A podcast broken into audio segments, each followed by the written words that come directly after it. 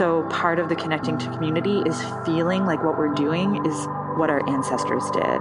And, and I'm learning how important that is for it to feel deeply Jewish. And like my grandmother would understand, my grandfather, my great grandfather, I'm saying the same words. They had a mezuzah on their doorpost too. So both through time and across geography, like across the world right now, there are mezuzahs on Jewish homes that might look different, but this practice um, has spanned generations and across the globe. Welcome to Purple Honey, a gathering of female voices where we explore how Jewish wisdom and feminine spirituality can bring sweetness to our everyday lives. I am your host, Jody Bayless. As part two of creating space for joy, we are into the second month of Adar, and in these conversations, we explore the practice of mezuzah, which is a physical reminder on our very own doorposts of how we can step into spaces and cross thresholds with intention. First, I speak with Annie Matan, founder of Matanot Lev, Gifts of the Heart, Toronto's radically inclusive, post halachic Jewish community, where people, meaning, and intention are prioritized over rules and structure.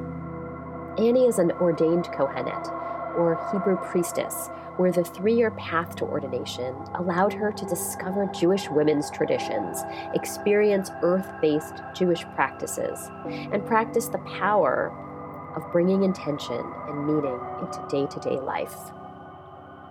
In my 20s, I was engaged to someone who wasn't Jewish, and we made a deal that um, when he proposed, I said, Look, like I'm Jewish and Judaism is really important to me. And I think we both, you know, we both agreed we wanted to have kids. And I said, I need our household, I need you to be well enough versed that if our kids have questions, you're not saying, go ask your mother. So we took a Jewish information class together. Mm-hmm. And one night I asked a rabbi who was teaching the class, I said, you know, the liturgy is really hard for me. When I open a prayer book and I read the translations, everything is in the masculine and all of the language about God is this like fear and like rulership and like pretty intense language that doesn't feel connective to me when, you know, this like harsh father figure. And he said, Well, it's not written for you. You're a woman. And this was a reform rabbi. Um, he said, You're a woman. You're not obligated in prayer. And this is written for men who are obligated and who need that kind of like whoosh, like whipping action to like get them to show up and and do the practice but as a woman like you don't need to do that because you're already more spiritually connected mm. and i was very dissatisfied um, with that answer i was I, and i didn't hmm. understand mm. why i was so dis- i was like oh i guess he's sort of paying me a compliment he's saying it's easier for you to connect to god so you don't need the prayer you don't need the prayer book to be written for you and it took me a while, like a couple of years of um, I kind of I distanced myself. My that partner and I broke up, um, and I just kind of took a break from most Jewish spaces, feeling really disillusioned and frustrated. So I just felt like this isn't what I thought it was. I you know I I felt um, I felt a bit like pushed the language I use today that I didn't have at the time, but a bit pushed out, shamed out excluded from things that I was really invested in. So I just walked away from it for a while.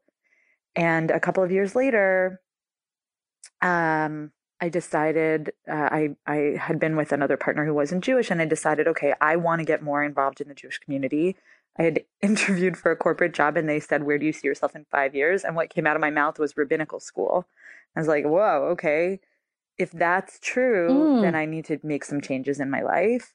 And one of the things I decided to do was to prioritize finding a Jewish partner, or at least to date Jewish guys.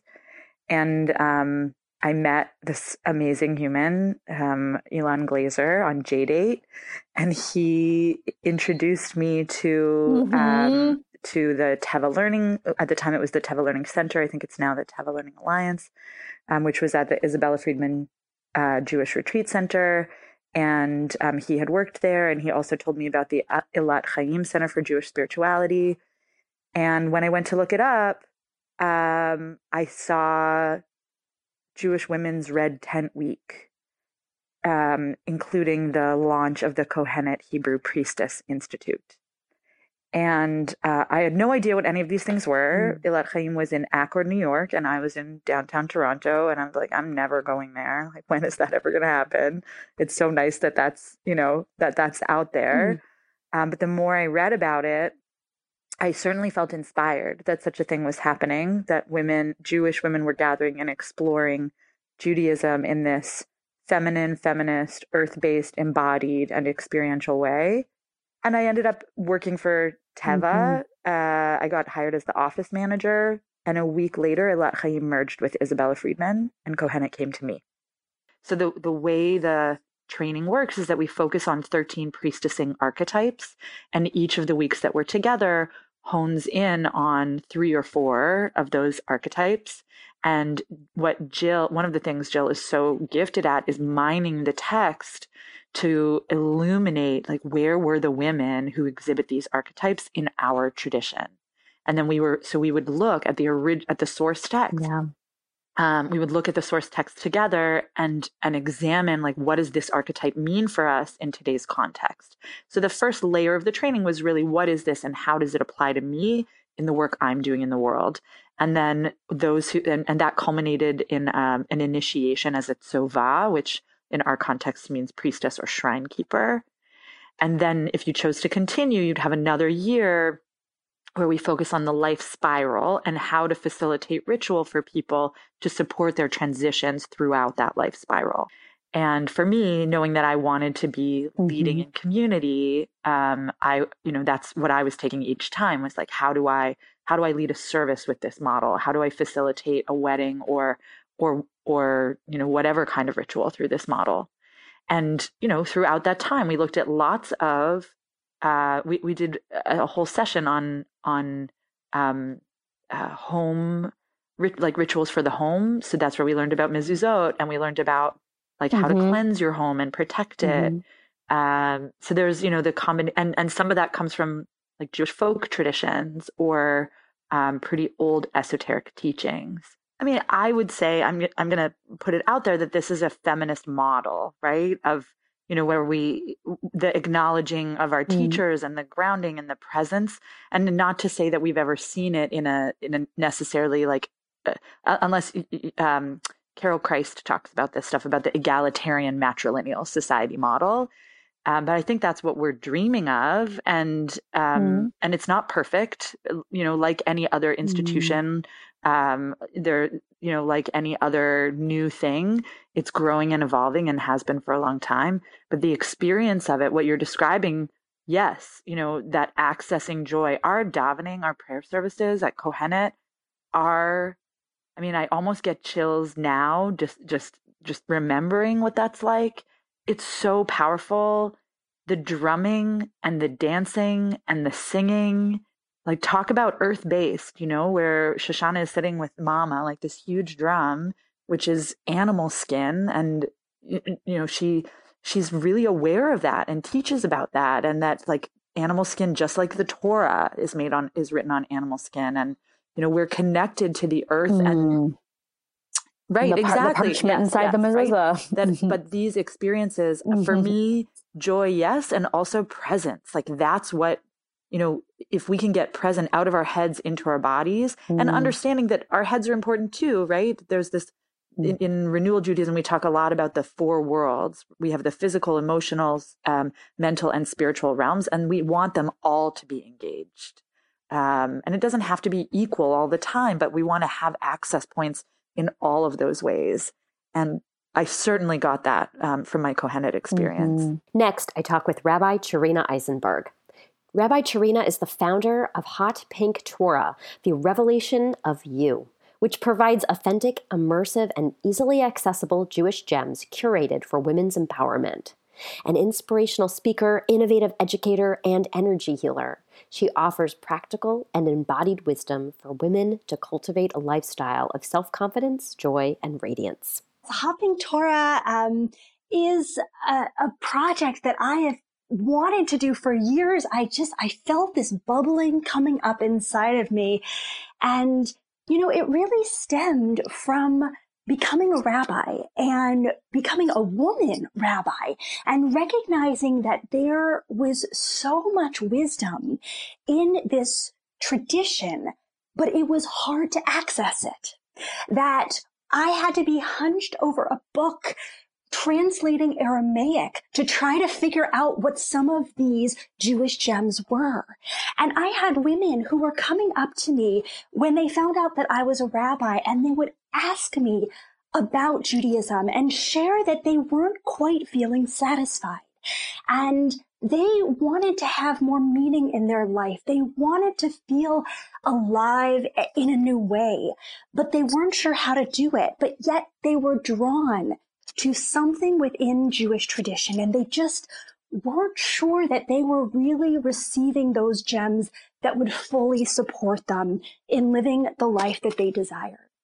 And so I took all of that together and started to create something which I called Hot Pink Torah. I wanted a name mm-hmm. that was that that would give women that sense that they didn't have to be hunched over a leather black book with very mm-hmm. tiny print to learn about their tradition. They could have fun with Judaism. And so Hot Pink Torah um, is really the revelation of you. It's about revealing the inside of who you are and accessing the divine power that is held within your body using Jewish gems, those best of the best of Jewish tradition to help guide you mm. on that journey. And with the programs I've been doing, um, women are having tremendous successes. They are coming with low self confidence. They are feeling so much self doubt and procrastinating on doing the things that they really want to do. And by the end of working together and even a year or two later, they are feeling confident and radiant and alive in their skin. And it is such a gift to be able to work with women and seeing that we all raise each other up together. It's a beautiful collaboration and it is such a privilege and an honor to offer these courses in the world. It's such a beautiful um, framing for the woman's relationship um, as as you you as facilitator and and you kind of coaching and guiding these women and helping them discover in themselves that these gems um, that we can find in our own tradition in fact can connect and even help them um, to, to mobilize mobilize them in their own lives where you know, perhaps they may feel stuck or um, just want to grow in some way. Uh, I, I, just love this whole the whole concept, and it's like this, you know, suite of offerings that that you provide. I do have this question about um, hot pink. I have, you know, personally, I have so many wonderful. It like, you know, I grew up in the '80s, and so like hot pink for me has this very joyful, like neon kind of feeling to yes. it. And um, I mean, again, my, my second pink story is actually more recently where um, I have four and seven year olds, uh, two girls. They love pink. They're like so excited about pink. And it, you know, I wasn't like so game with that for a while. And then my daughter wanted to paint her room pink. And so here I was tasked with going to the paint store and like looking through all the swatches and we were going to like paint this accent wall. And I come across this like rose French country French pink that I just like my heart is softening even talking about it like and um and it's just brought that like beautiful um I don't know warm pink feeling um in the accent wall with some like you know butterfly stencils and whatever like both my girls are sleeping in the pink room and there's so much joy there. So i just i had to share that but i wanted to know like for for you what what um what lights you up about hot pink and and and as it relates to you know these these these hidden gems in our tradition Absolutely. Well, and you're absolutely right. Hot pink elicits joy from us. And it's a very empowering color because it is so vibrant. And these Jewish gems of hot pink Torah are we curate them for women's empowerment. That is what we stand for. And so hot pink just seems like a really wonderful way to be bold and empowered in the world and incredibly feminine. And one of the other reasons I chose hot pink was because when we feel alive and turned on and lit up and excited, we often actually get a rosier complexion. We actually mm. have bits of hot pink or some sort of variant of that, depending on our skin tones, that actually comes forth and starts to radiate from within us outside.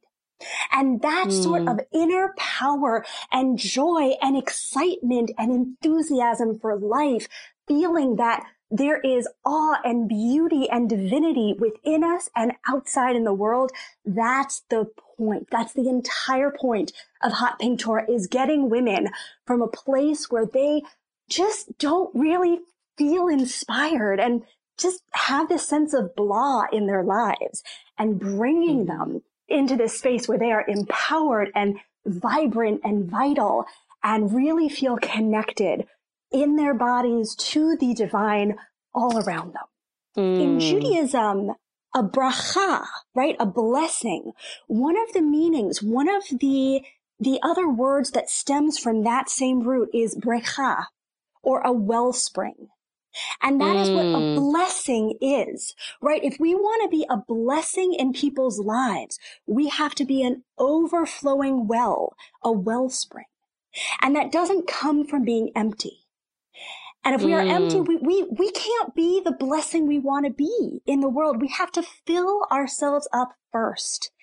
And so it is incredibly important that we take the time that we give ourselves permission to actually care for our deepest desires and that we connect with our divinity so that we can come out into the world and make it a better place from our overflow and truly be a blessing. And that's an mm. incredible mm. process. It's lifelong and it's mm. a beautiful gift that Judaism lets us know it's one of those Jewish gems that we can all integrate into our lives. As we're in the month of Adar and we're, um, and so kind of one of the sub themes is like mm. around what's hidden. I'm just also curious if, if anything around mezuzah, um, you know, resonates with you, you know, with all the knowledge you have, what resonates around that hidden theme. Yeah. Okay. There's lots there. It was mm. in Kohenet that we talked about like what's the text and what are, and most mezuzot that one sees have at least a shin, if not the letters shin, dalid, yud on them. And so for me, the shin, and especially when you see it, the four pronged shin, which um, in Kohenet is like that's a Shekhinah shin, like that's that's a clear, like a special, mm. um, a special sign of the divine feminine, and you can and and that you can see that on tefillin and you can see that on mezuzot, and both of them, and and both the box for the tefillin and the box for the mezuzah are holding the same text inside, um, which is the Shema.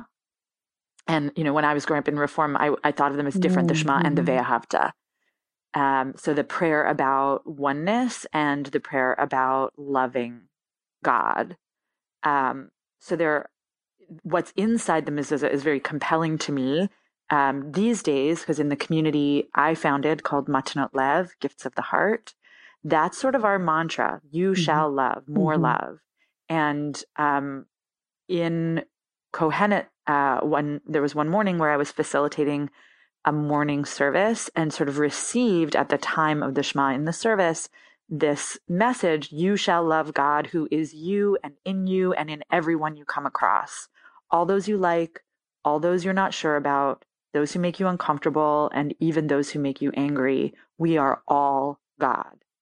And I'm here today. Like, so I, I was reading the Hebrew and translating it as this teaching about love and that we need to teach love in every moment of our lives by you know by wearing it on our bodies reminders um, and uh, you know when you go out of your house when you leave your doorway when you leave your gates um, teach love. And when you're lying down and you think you can rest and you think you can get away from it teach love. And when you're with children build them up and teach love. And I'm just, you know, sort of picking lines, but, you know, the concepts come from this text that we have on our doorposts. And I feel very inspired by the reminder to be loving every time we go in and out of a room or show up. Shema is is like mm. listen up. And Reb Zalman taught that that um, Yisrael was a placeholder for for the guy Jacob Yisrael, and that you can actually, when you say the Shema, say your own name because it's a reminder to you. Shema, hark, listen. Um, Yisrael, God wrestlers, or you. God is um, uh, ours, like Eloheinu is our God, and um, and like the divine essence is ours, belongs to us. The divine essence is one. So we, and if if you you know jive with this idea that we are all God, like it's really about unity and connection. Like that's where we have to start. Like, hello, remember, we're all connected, we're all one. And from there, you shall love in all these ways with all of these parts of yourself, you know, your whole heart, your whole mm. soul, every ounce of your muchness. Um, and these are all the examples, lest you think there's ever a time when you don't have to remember to be loving. No, no, no, it's not so. And, you know, that's the hidden message in this whole power grid is you are connected. You're part of this grid. And the key is to be loving.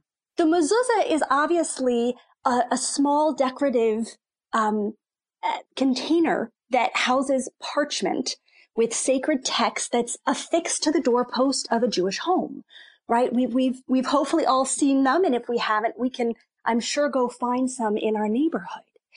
And the word mezuzah comes from zuz. It's a Hebrew root that means to move, lazuz. Mm. It's all about movement. And what's so mm. great about hmm. Hebrew, and isn't this fun? I love this stuff. Um, what's really, really great about it is that the word itself actually points to the symbolism that it's trying to get across. So zuz, that Hebrew root actually has two zayins one at the beginning, one at the end, and a vav in between, that is a straight line up and down. So mm-hmm. on either side, we have the exact same letter, and in the center, we have this line. Is that making mm. sense so mm. far? Yeah. Okay.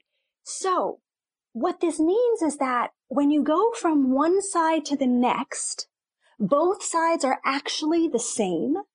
And there's this space in between this line, which is actually the mezuzah, which separates these two spaces. And if a mezuzah is actually on a doorpost, what happens is that when we encounter a mezuzah, we are either walking into a space or leaving a space. So the word itself connotes this movement and this sense that there is something important about being outside of a space and inside of a space. And somehow that's the same thing because it is symbolized by these two Zayins, by the exact same Hebrew letter. So in hmm. some sense, the outside and the inside are the same, even though you've moved. Oh my goodness. Okay. I'm sort of connecting this now with. Yes. It, mm-hmm. So, um, there are many implications for how we can experience this in our lives. Mm. One way to practice this is to understand on a very basic level that if we want to learn to be joyful, it's up to us to choose joy no matter what, no matter where we are moving no matter whether we are inside or outside. Meaning that if we want to experience joy in the outside world, we have to cultivate that joy within us. And if we want to have joy within us, we have to notice joy outside of us.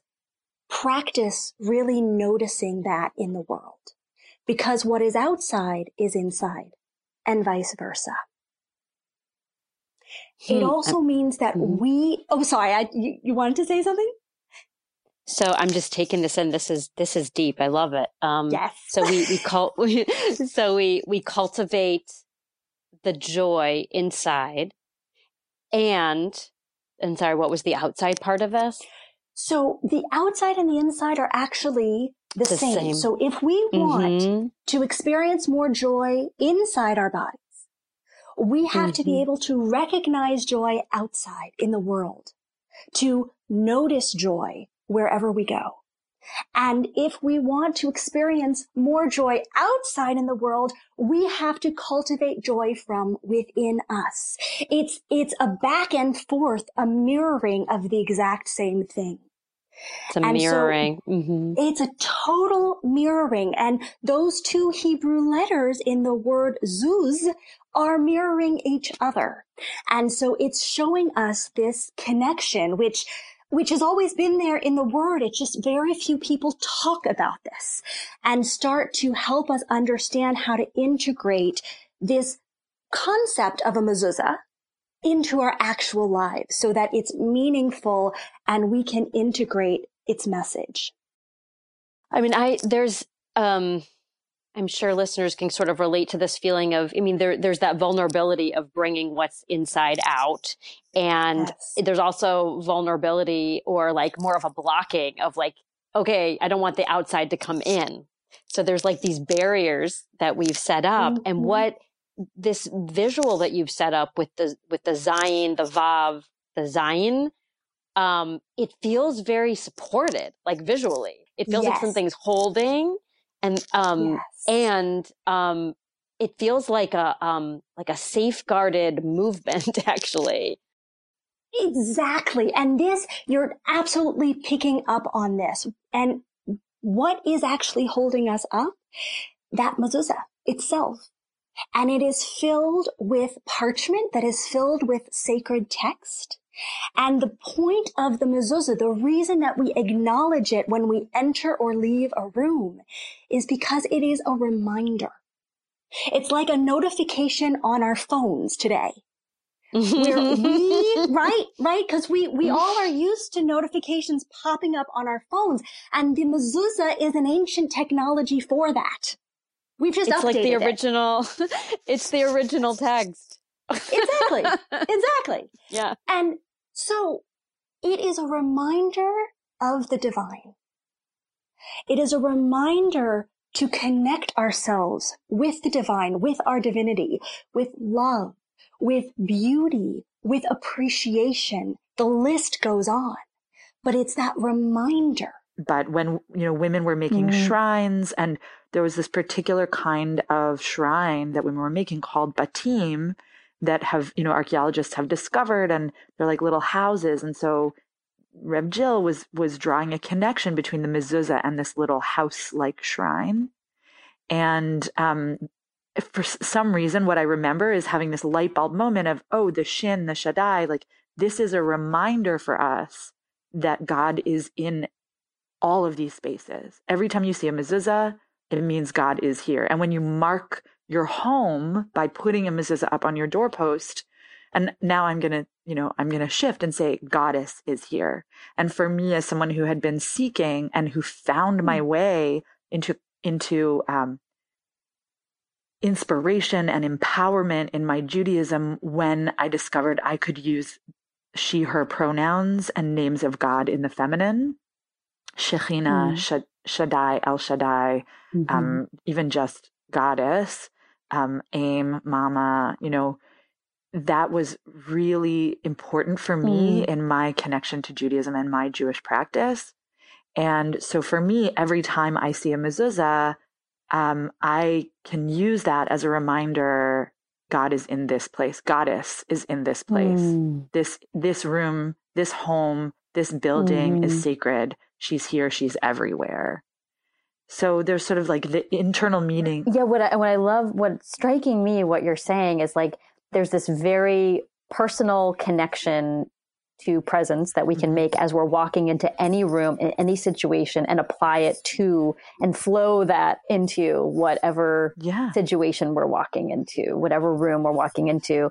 I'm also hearing you say that it's really it's it's almost this like universal um, kind of reminder into this this um yes into the goddess where with with that shin first of all i think it's kind of interesting it's on that this ever flowing love, mm-hmm. you know, thinking about the tree of life, it's just, you know, the love portion, the, um, is just, is flowing and it's, and that love portion, that love piece mm. is on a mm. boundary. It rests on a boundary. And that image feels like it, it's, it's flowing and, and, and also needs, um, not containment, but like maybe mm. markings mm. so that, you know, it's like, so that you're sectioning that love off and, and as it, as it needs to be. So that just sort of came up.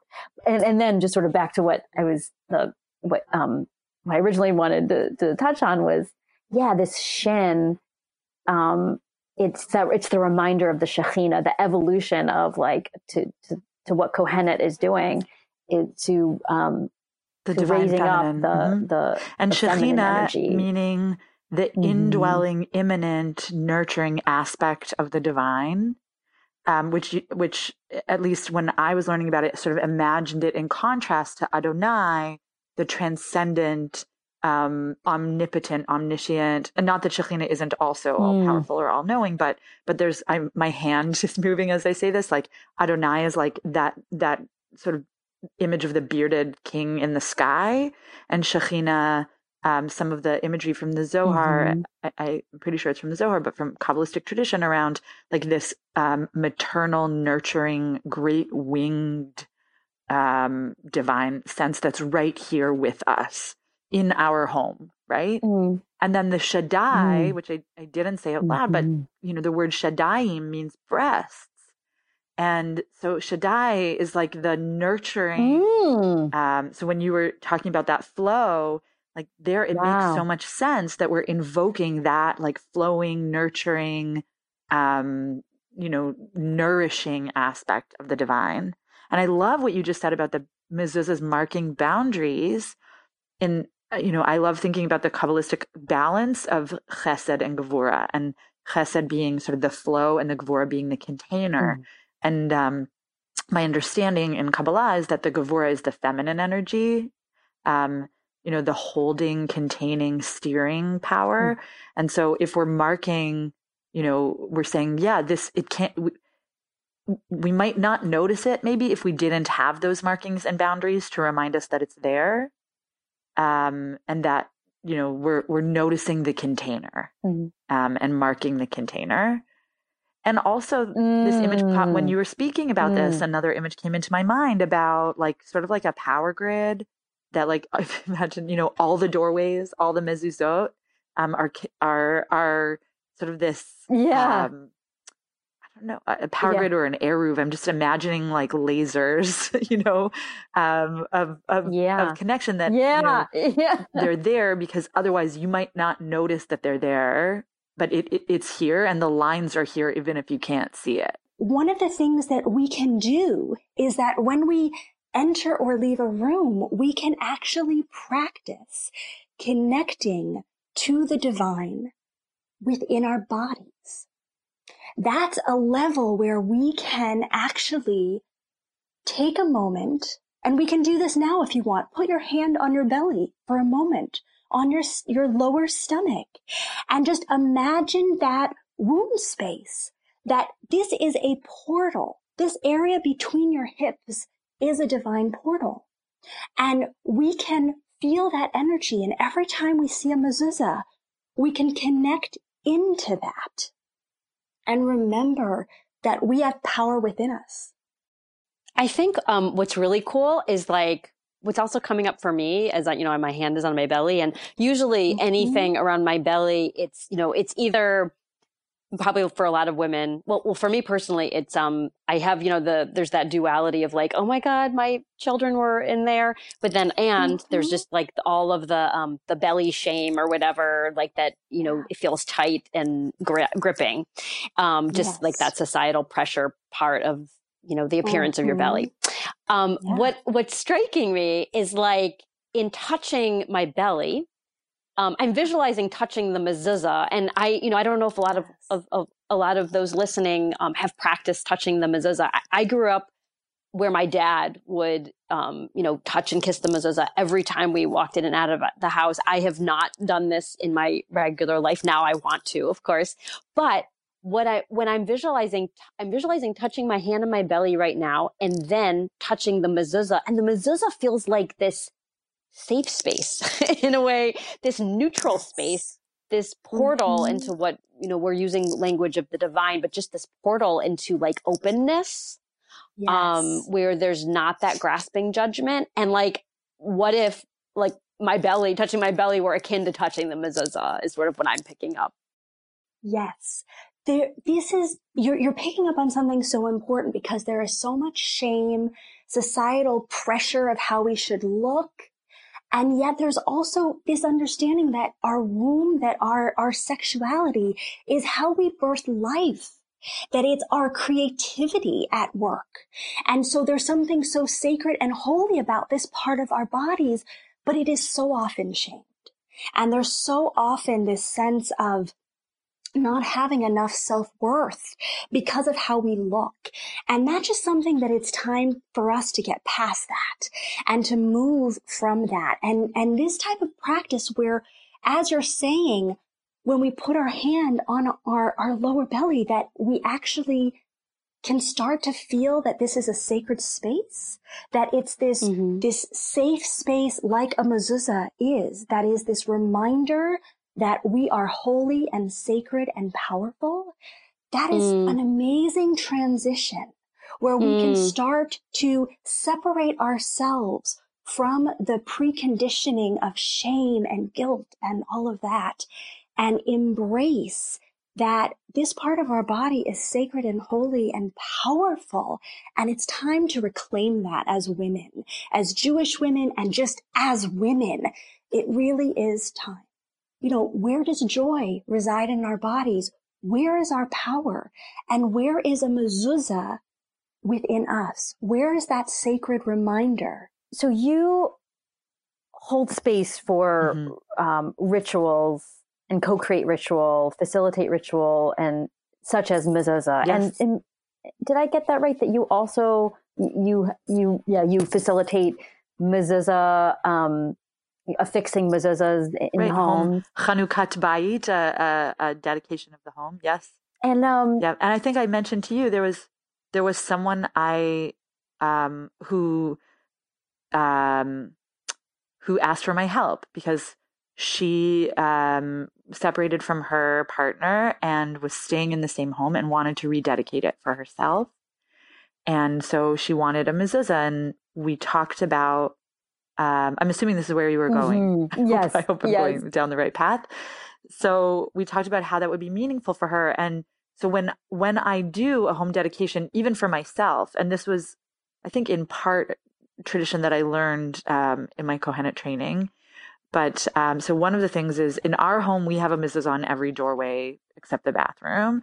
And so when we put up the mezuzah, we, my husband and I, spend time um, naming and blessing what we wish for this room. Like, what are the things we want, we imagine? You know, we were moving into our apartment, um, and uh, and you know, we're sort of settling in. It's like, okay, here's the bedroom, which we want to be peaceful and loving, and have, you know, great like safety and great sex and great conversations and you know just like naming all of those possibilities the kitchen delicious food and great conversation and you know just and the doorway to our home like what do we wish for within this home and just spending time before we seal these intentions with the traditional blessing on affixing the mezuzah um spending time letting that be an opportunity to imbue the room with blessing and meaning mm.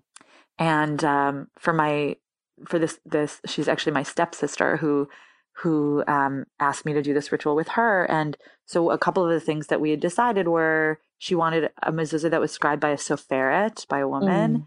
And also she wanted to write, we came up with this idea to write her own scroll and include it in the box of, you know, her wishes and dreams and intentions for her home and her life. I so, love that. Um, I remember when you told so, me this. There's no, um, when you told me this, I, I think yeah. my first reaction, my reaction was, "That's amazing!" and "Oh my god, can you do that?" right, and that's what I was thinking. I was like, "Is there any halachic reason that you can't. And uh, look, I'm not I'm post halachic anyway, which means I prioritize meaning over structure. Mm. So, uh, like, I'm all about the kavanah, the intention of the action. And um, in the end, uh, in the end, she, she, like, I, she got a mezuzah uh, cover. I also got her one, and when she put it up, she ended up just including the prayer that she had written. Um, she didn't have a traditional cloth in there, so it's not a kosher mezuzah. Like, let me be clear. Mm-hmm um, but if she had included a kosher a, a cloth, even if it had been scribed by Soferet, there's a de- debate about whether that's um, kosher or not. For my purposes, and for I think most people today in the progressive Jewish world, it would be. But there's I don't think there's anything that says you can't. I don't know. Don't let me be an authority on this. Mm-hmm. But um, as long as it is kosher, I can't imagine not being allowed to have something else in there mm-hmm. with it. Mm. So mm-hmm. um, for me, at least, even and if it turns out I'm wrong and the halacha says no, all you can have in there is the kosher cloth. I'm sorry. That that means that you wouldn't have a traditionally kosher mezuzah, mm-hmm. but I still think it's a powerful mm-hmm. opportunity and ritual. Mm-hmm. And there are other ways around it. You know, you could have a second thing on your doorpost if mm-hmm. you really wanted to. Mm-hmm. Um, so you know, for her now, her home is imbued with these blessings, and she she wrote them down. Mm-hmm. Um, and and so when we talk about you know what's visible and what's hidden, um, nobody know like uh, unless I told you that somebody would see her mezuzah and not know what's inside it mm. and the power of of the words that are inside it. Mm. I mean, my guess is when she moves, she should probably take it down mm. in case a Jewish family moves in and and um and assumes that it's kosher. And it's so it's so beautiful because it came from her. It came from her deepest place, and it was part of a, mm-hmm. a it was mm-hmm. part of a transition. And mezuzah seems to be all about transition. It's it's almost like she activated that part. Doorways. Mm-hmm. And actually, yes, yes. And can you share? You shared a great, amazing story about your own yes. birth related to mezuzah. Yes. um, yeah, so we moved into our apartment a month before, like I was about eight and a half months pregnant when we moved in here. And um I and we had prepared our mezuzot the week, you know, um my water broke on like the Thursday night. And so on the Friday, one of the things we were doing during the day was was making sure we had all our mezuzot ready and we were going to put them up. Uh, I think we had even started doing that maybe Thursday night and um, I wasn't in. I didn't. I had like no contractions all day Friday. Like my water had broken, but I was planning a home birth, and um, and you know nothing was really happening. And we, yeah, we got all the way till Friday night. It was you know ten thirty, and um, the midwives had called and said, "Hey, do you want to like do some things to speed this up?" And I was like, not really. Maybe we should just get another night's sleep. And we lay down and, you know, we turned off the lights and we lay down to go to bed. And my husband said, wait, we haven't put up the mezuzot. And we got up and we turned the lights on and we went and we did this ritual where we, we blessed each room with our intentions and um, and affixed these you know beautiful mezuzot that we've collected. Some are from family, some are ones that we made, some had been gifted to us from friends, um, or that we had bought ourselves and all of them, as it happens, have uh, a kosher cloth in them, um, including I think we have one that's by a Soferet. So we put them all up, we set our intentions, and we got back and you know, turned off the lights, got back into bed, and about 20 minutes later, I was in active labor. and my husband was convinced it was because we made our space ready. Mm. Um, and because we, you know, we did that act. So the other, this, you know, leads me to say the other purpose that we've talked about in Kohenet and that really resonates me about a mezuzah is that it's an amulet. It's mm. protective. It says, you know, not just saying God is here, but um, but my space is a space of health and wholeness and safety.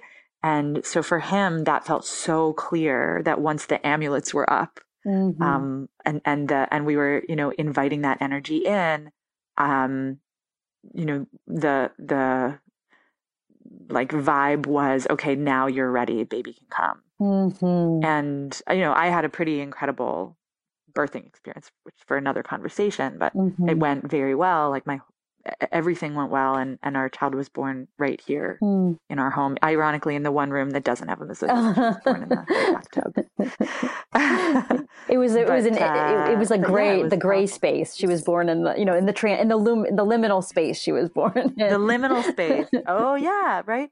And your question about Adar, I th- made me think of the phrase right. Misha nichnas Adar marbim besimcha when we enter Adar, joy is multiplied. Mm. We multiply our joy, our joy is multiplied. And um, that entryway made me, I was like, oh, like the mezuzah is marking the entryway. And, and I didn't, you know, and then you said, oh, can you talk about hiddenness? Because one of the themes of Adar and Purim is hiddenness. But it also made me think about entering and when we enter into spaces. Mm. So Adar is like the perfect reminder that like you step in and you invite the energy that you want to invite, which mm. in this case we're reminded is joy. Mm. Um, mm.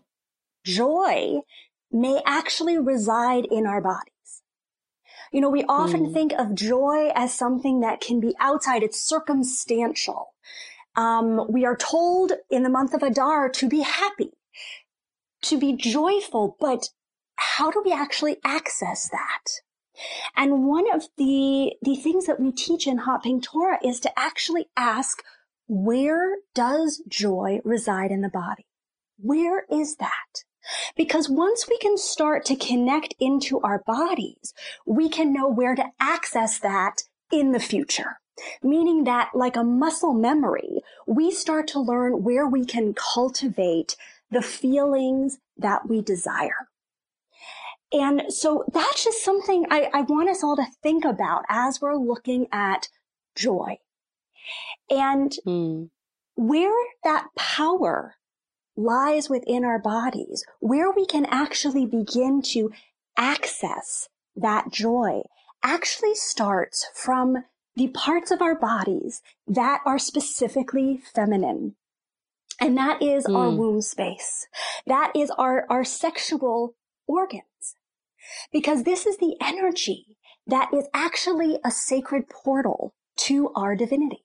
It's where we truly have spaciousness within our bodies to receive divine channel and where we can learn the deepest callings of our soul. And when we actually start to cultivate joy from that spot, we are able to create a joy within us that is not just circumstantial, but is something that we can access regularly so that we can learn to cultivate it in the month, or in this case, the months of Adar, and then take it with us throughout the year. Just imagine if you spent two, three, four, five times a day when you encountered a mezuzah, or even if you just put a little app on your phone, some sort of reminder mm. notification, right? Because we live in a day of technology and we might as well use it, right? Use it for good. Mm-hmm. We can actually stop and pause and say, all right, I'm opening this channel within me, within my womb space, and I'm ready for more joy in my life. I want to cultivate that. I am open and ready to receive it and to put that out there and to see if we can begin to feel it in our bodies and notice throughout the day that there's more joy that comes into our lives because we are consciously focusing on it. We are turning our attention to what we desire. It's a kavanah, which is this intentionality in Hebrew, mm-hmm. which we give to prayer, right? Kavanah is is being intentional as we pray. When you give attention to something, it expands, it grows. And so why not do that here? Yes, we have, you know, we, we have some preconditioning around shame and worthiness around this part of our body. But if what we want is more of a feeling of sacredness and empoweredness, then we might as well start cultivating that and start using these as special moments to cultivate what it is we truly want in our bodies and in our lives. Well, it's, and it's, again, it's, um, this just the frequency of the mezuzah, the opportunity to, I mean, we, and what, it, it's a sensory experience. And I love that you're talking about intentionality because in our last episode, we talk about, um, our guest, uh, Mickey Simon, who's a, a, therapist and teacher, she talks about intentionality as actually an access point into joy of like, wow, you know, I was my best self just now because I had the intention to be my best self in this maybe challenging situation with my friend or myself or work. So, and now I'm joy. I feel good. I feel that sense of joy, that elusive sense of like, I, I brought it. Um, and so what I'm hearing you say is that again, this, this mezuzah, this physical touching is this, um, it's this body based sensory reminder. And I feel like it's a relief talking about mezuzah because we touch our phones all the time. I'm sure there's some, I'm sure there's some statistic of like somewhere I could, we can Google it of like how many times does the average person touch their phone? Um, and like, you know, how many times do we touch the mezuzah? Like I'm, I'm ready to like have the mezuzah challenge, you know? um, yeah. and where, and it, because it's just that, oh, I don't know, like it's that bridge. It's like that. I'm almost like, it feels to me like a, you know, in, in my personal age and, you know, our listeners' age, like a, a spiritual reparenting almost of like, you know, a, a, parent gently touching your forehead of like, okay, let's regroup. Well, touching the mezuzah yeah. maybe feels like that. Yeah. Absolutely. And it's what we make of it. And that's, that's, I think, one of the big ideas of intentionality is it's what we make of things. We have that choice. We are powerful. And where we put our mind, our heart, our bodies, that's where we're going. That will be our direction. And so if we want to embrace a mezuzah, whether it's the physical mezuzah on a doorpost or putting a notification on our phone, touching our belly, whatever it is, this consciousness can really inspire us and give us that sense of joy that we're looking for because we are, we are actually focusing on something positive for ourselves. And as mm-hmm. we uplift ourselves, we uplift everyone else in the process. It's intention and action, mezuzah. Right.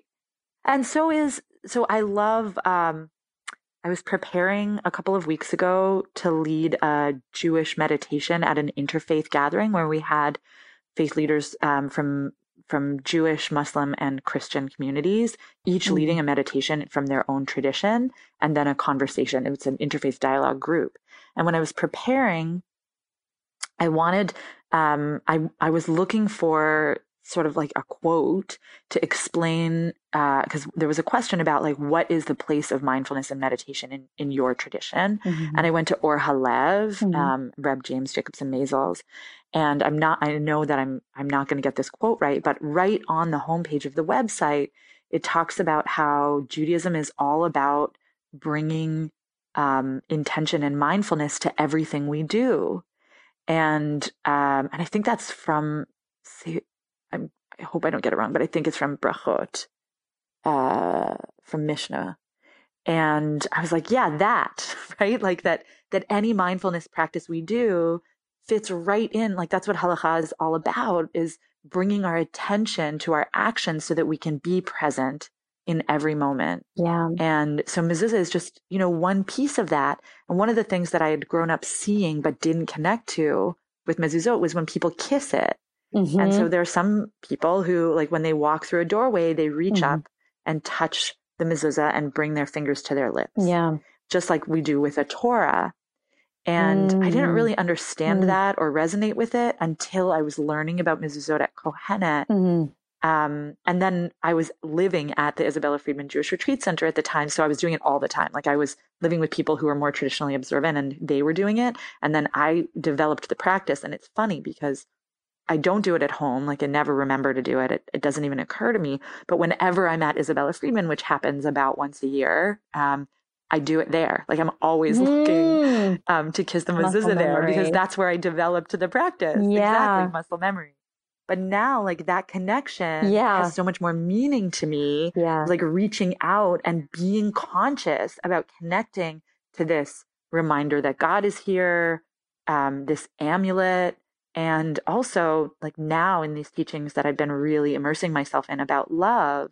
Yeah. Being like, you know, with and I have a three year old, so like what do we do when we're oh. expressing love? We kiss or we blow kisses. Yeah. So like how sweet that we have these different layers of connection to, you know, the external piece, the internal piece, the hidden piece, the intentional piece, like all of that. Yeah. Um and and when you're in Jewish spaces that are marked with mezuzot, it's um you're surrounded, you know, yeah. by this opportunity. Yeah. I um um gosh where do I, yes i i so my dad i grew up with my dad kissing the mezuzah and but i never did mm. and so um you know and i lost the practice of you know which i really want i really want to bring it in to, uh, again but um i just i have this like physical memory just like you had the muscle memory of um mm-hmm. at isabella Freedman to do it um i just thinking about crossing over a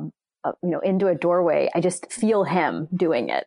Um, it's almost mm. like I mm. absorbed that rhythm. And, um, yeah, I think it's that powerful. I really do. I mean, part of it was I was a kid. Yeah, I get holy shivers when I imagine you like feeling him through you when you walk through the doorway. That's incredible. Yes. It's it's it's that boundary crossing, it's that physical touching and kissing. Mm-hmm. And in fact, um I when I just did it like the other day, I did it walking out and walking back in, and something felt more mm. contained, held, and complete. That was my feeling. Mm. Um, that was how I was holding it. And gosh, I mean, I'm sure somebody's out there doing this, but don't don't we want to have like a mezuzah challenge, like a 30 day mezuzah mm. challenge? and what would the world be like if we all kissed our mezuzahs? Because um, in another in the other conversation that's going to be part of this podcast episode, um, we talked about like we touch our phones all the time. Mm. That's like the new oh touching. Yes. yes. Um, and for better or worse, like I think um, our, our other guest, I think she even talked about like, well, we could even use that technology as you know like virtual mezuzah like can we even touch in mm-hmm. you know with that as you were saying uh, that just set that intention in motion. But gosh we we touch our phones like this. What if what if we touched our mezuzahs and like you know kissed our hands and the mezuzahs and ah just there's what what would be un- unlocked? I don't know yeah, I mean, I love what you're what you're talking about with thresholds and doorways, and you know, stepping between spaces, and and and how you felt you know just doing that for yourself it changed something for you yeah. it like activated something for you yeah. and what it made me think of was when people cook with love mm-hmm. um, and that you know any and all that is is bringing intention right like um, and that idea of you know if you bring mindfulness to the activity it changes the quality of the activity for you and everyone else yeah. so with cooking I, have been watching this like these family cooking reality uh-huh. shows, but they uh-huh. talk about that. You know, you have to include the love in the food, and people can taste it. It's like, oh, this is we we've made this before, but it wasn't this good. It's like, well, the only difference was I I put this intention into the process, mm-hmm. and you know, the power of intention I think is immense, and we don't we don't talk about it a lot. I love your idea of a 30. I don't think I've ever heard of anyone doing that. A 30 day mezuzah challenge. No. Like, what if you kissed every, and also how much more would you pay attention? The thing that also occurred to me is many mezuzahs are beautiful. And when I was in a stage where I was kissing them all the time, I was noticing that. And I was like, oh, that's a cool one. Oh, what's that mm-hmm. image? You know, what am I mm-hmm. looking at? And, and, you know, how much more would we be involved in in noticing people's choices yeah. about the mezuzah that that that they have on their doorpost and like there's so many opportunities that it could open up uh, and I bet a lot of us would upgrade our mezuzah boxes if we were doing that too. Because you know, when you buy one, it's incredible. Chabad offers like affordable mezuzot to anyone who wants one. It's an amazing, um, but they just happen to be like not very attractive. It's like a plastic box, you know, and mm-hmm. Um, mm-hmm. and so I know lots of us have those because that's what we could get at the time. But I feel like if we were really paying attention, maybe we would want to make our own or commission them or find them on like Judaica sites and yeah. shops and artists. Like there's so many incredible mezuzah cases out there. Um, we could all be like yeah. upping our game, you know.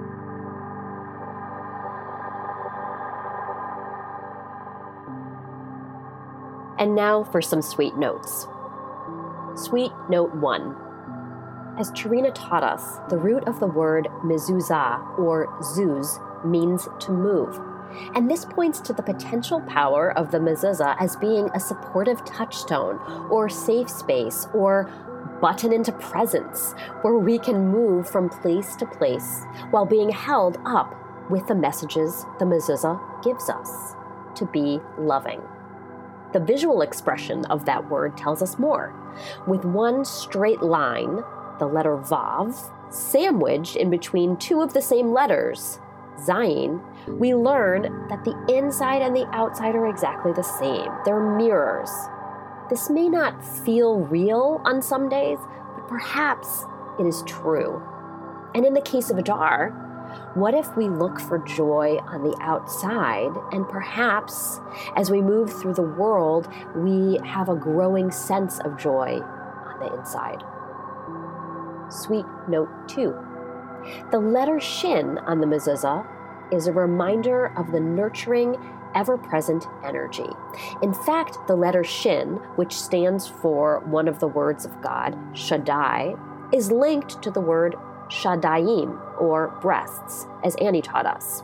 So the mezuzah invites in the receptive feminine energy, that energy where we don't have to do anything, rather, it's all about being open to receiving. Sweet note three. Hidden in the mezuzah is an ancient text where we are reminded to love. It is interesting this reminder to flow out our love resides on a boundary, and that with every entrance and with every exit, we can be reminded to mark or set an intention of where we might want to direct that love in that particular entryway, in that particular time. It's also interesting that mezuzah is a high frequency practice. And I did look it up. The average person touches their phone 2,617 times per day. And I'm very much included in this estimate.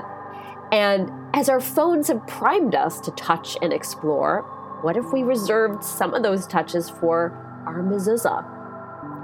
I have to be honest, I have been trying and trying to remember to touch my mezuzah during production of this podcast. My body is just not remembering, and I really want to incorporate it, and I do hope at some point that it will take root.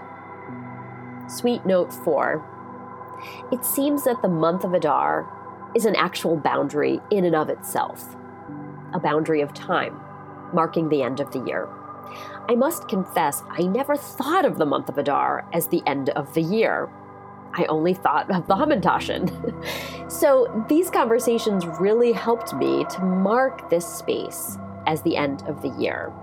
And in talking about mezuzah as a love manifesto, as an amulet, as a physical artifact reminiscent to the times where women built shrines, this conversation in and of itself, for me, felt like a marker of time, a conversational mezuzah, if you will, marking the end of the year. Sweet note five. What if the mezuzah practice connected us to the mezuzah in our own bodies, to our lady parts? After taking in Sharina's teaching about the womb as a place where we can interface with creativity, I thought back to my own pregnancies and remembered back not only to the hormonal roller coaster, but to that sense of super connectedness and to a kind of joy that had a very specific type of flavor. What if the mezuzah can be a tool to help us find and connect to joy in our own bodies, and that we can resource that joy physically and tend to it and cultivate it from within our own bodies rather than having joy feel elusive or like something we need to outsource to feel good about our own bodies. Now, if I was Oprah, this would be the part of the show where I would say, You get a mezuzah, and you get a mezuzah, and you get a mezuzah. I wish it was that easy. I wish I was Oprah. And I do hope these conversations were a reminder to all of us, just like the mezuzah is a reminder, that as we walk in and out and come and go, perhaps we look at our own doorposts for some inspiration. And if we don't have mezuzahs, perhaps a virtual trip to Amazon, Etsy, or a Judaic shop might help us find and source a beautiful mezuzah that we might want to put on our own doorways. And if the idea of a mezuzah challenge sparks something in you, I'm super excited about it. Don't know if this is like just me. Feel free to email me at jody at redlentilconsulting.com or drop a comment wherever you listen to your podcast. Last, we have a bonus clip for you. Charina walks us through a guided meditation where we settle our bodies and explore the mezuzah within. Find it on my website, www.redlentilconsulting.com, or wherever you listen to your podcasts. I'd love to thank my guests, Annie Matan and Charina Eisenberg, for their wisdom and conversation. And to Ethan Bayless, much gratitude to my co producer, sound engineer, and composer. Next up, we are talking about hunger and how Purim is a call to action to help feed those who don't have the luxury or comfort in finding where their next meal might come from. Until then, I am Jody Bayless, and this is Purple Honey. And I guess my last fun question is: Do you have a hot pink mezuzah in your home? You know, or what, or what, I do what, not. Yeah. I I would love one. If someone has one and wants to send it to me, I would absolutely love that. Uh, I do have a number of hot pink things. Um, in my home that I have purchased specifically when I came up with the name Hot Pink Torah. So that I have, but I'm always on the lookout for new things. So uh, if anyone has ideas, I'm happy to hear about it.